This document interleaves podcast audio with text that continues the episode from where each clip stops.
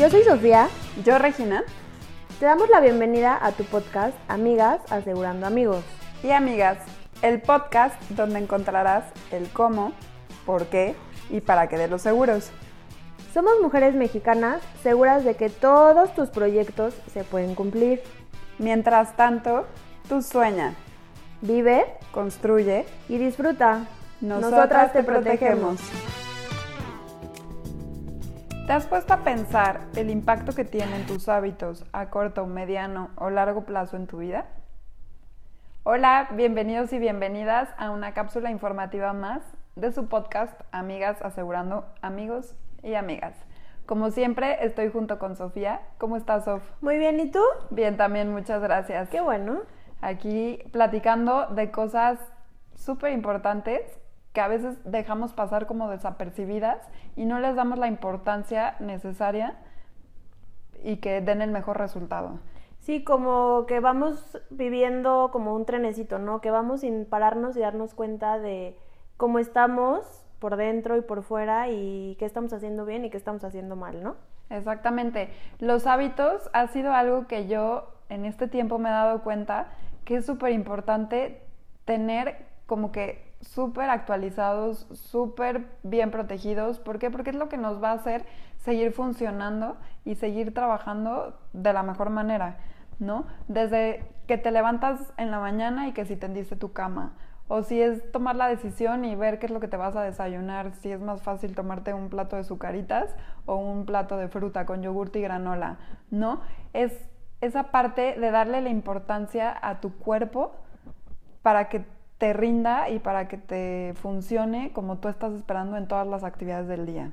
Sí, como dicen, ¿no? Las abuelitas, este, come bien porque tu cuerpo en algún momento de tu vida va a gritar, ¿no? O sea, como que hay veces que comemos sin darnos cuenta del impacto que podemos generar en, no sé, en un mediano plazo, ¿no? Como que, ay, no, ahorita como así y ya después me preocupo. No sé, ¿por qué no llevar como un régimen como se escucha feo régimen, pero sí tener unos buenos hábitos de, alimentación y ejercicio para en un futuro pues seguir estando sanos, ¿no? Exactamente, y fue algo padrísimo que platicamos con Jimena la semana pasada, en donde ella nos dio muchos buenos consejos para poder, ahora sí que, hacernos de una buena rutina para generar hábitos, ¿no? Y algo que yo me he puesto a pensar te lo comparto, Sof, fue que en este tiempo, en estos ya 18 meses que llevamos viviendo de una manera diferente, en donde todo se ha volteado a tu casa, a estar un poco más sedentario, a todo lo haces dentro de tu casa porque el salir al exterior implica un riesgo.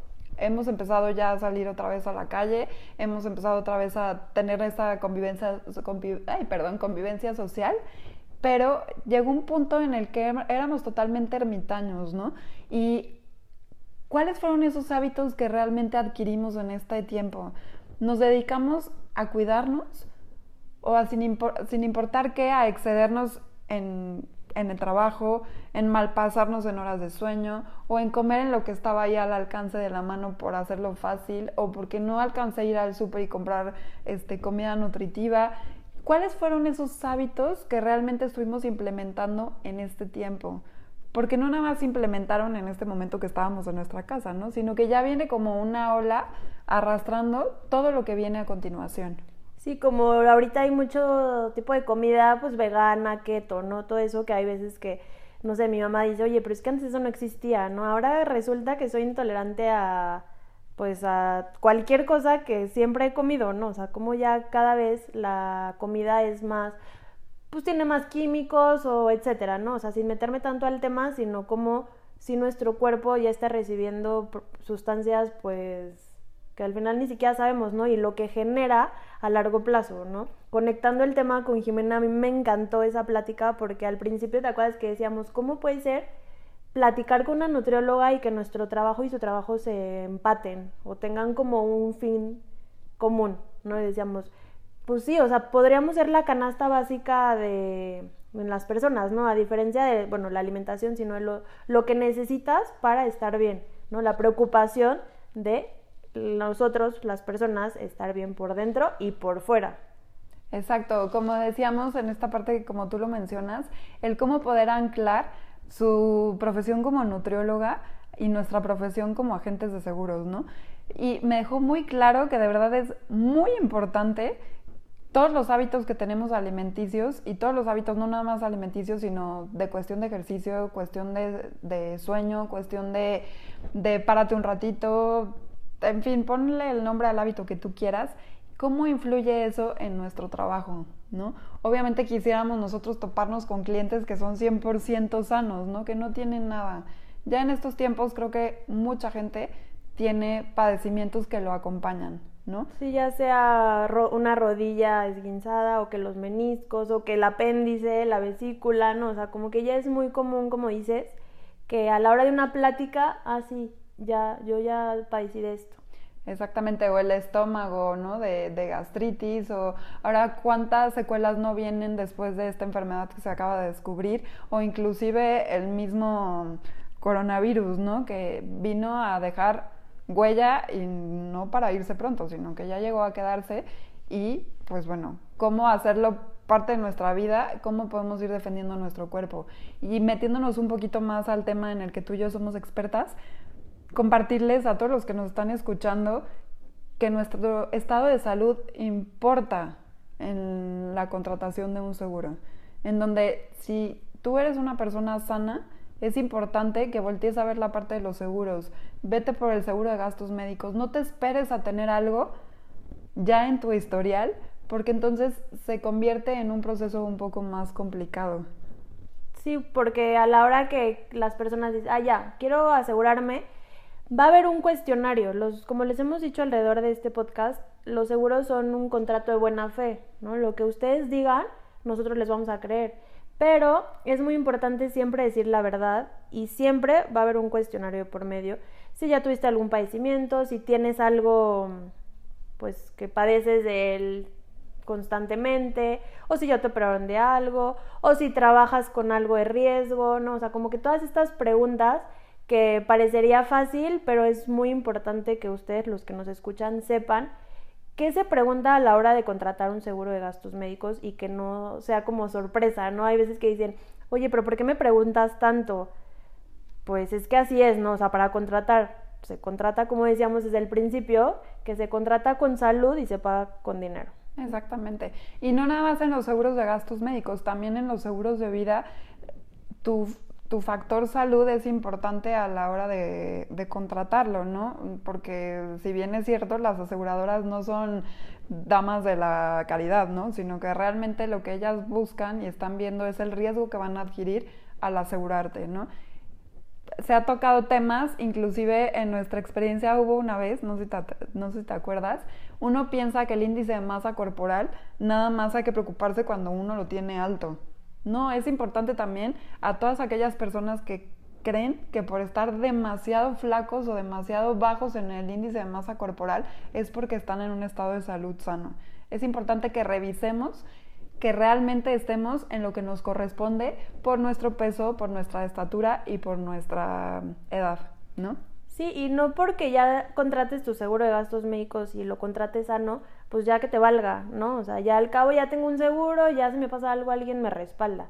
Sí, o sea, qué bueno que puedas tener esta tranquilidad, pero no se trata de eso, ¿no? Muchas personas dicen, los seguros se contratan para no usarlos, nunca, ¿no? Entonces, sí hay que tener la conciencia de cuidarnos, la alimentación, el ejercicio, no nada más por estar fit o marcado o cuerpazo, ¿no? Sino porque dentro del cuerpo pues necesita movimiento. Exactamente. Y también yo pondría ahorita que es una muy buena etapa en donde el sueño también se ha visto atacado, ¿no? ¿Cuántas horas dormimos? ¿Descansaste lo suficiente para tener energía al día siguiente? Son preguntas que creo que es importante que nos hagamos día con día para poderle dar el mejor mantenimiento a nuestro cuerpo y que nos rinda para todo y que sea ahora sí que la máquina que nos va llevando a tomar las mejores decisiones, ¿no? Entre más sanos estemos, mejores decisiones podemos tomar. Exacto, y otra cosa que me gustaría tocar en esta cápsula como informativa, tips, que todo lo que les hemos dicho es, nos han preguntado, oye, pero ¿cómo, cómo sabes qué tal que te digo mentiras? Ok, pues di las mentiras que tú quieras, ¿no?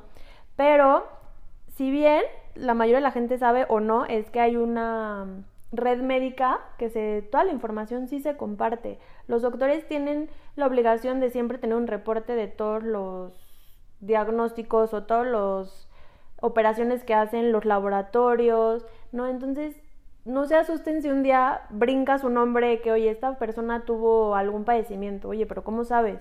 ¿Ves? O sea, por eso es, yo te voy a creer porque es un contrato de buena fe, pero siempre hay que decir la verdad para que en ese momento no se vuelva un proceso o un momento como feo, ¿no? O que se enojen, sino que sepan que si dices la verdad desde el principio, pues todo fluye.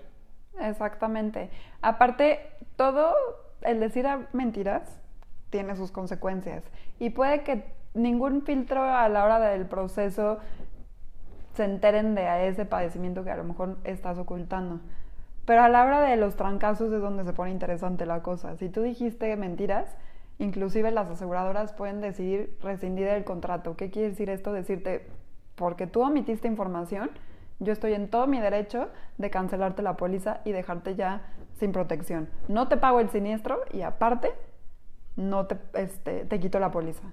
Eso es muy importante y es una invitación que a la hora de que estén en un proceso de contratación de un seguro, de verdad lo tomen en cuenta y hablen siempre con la verdad.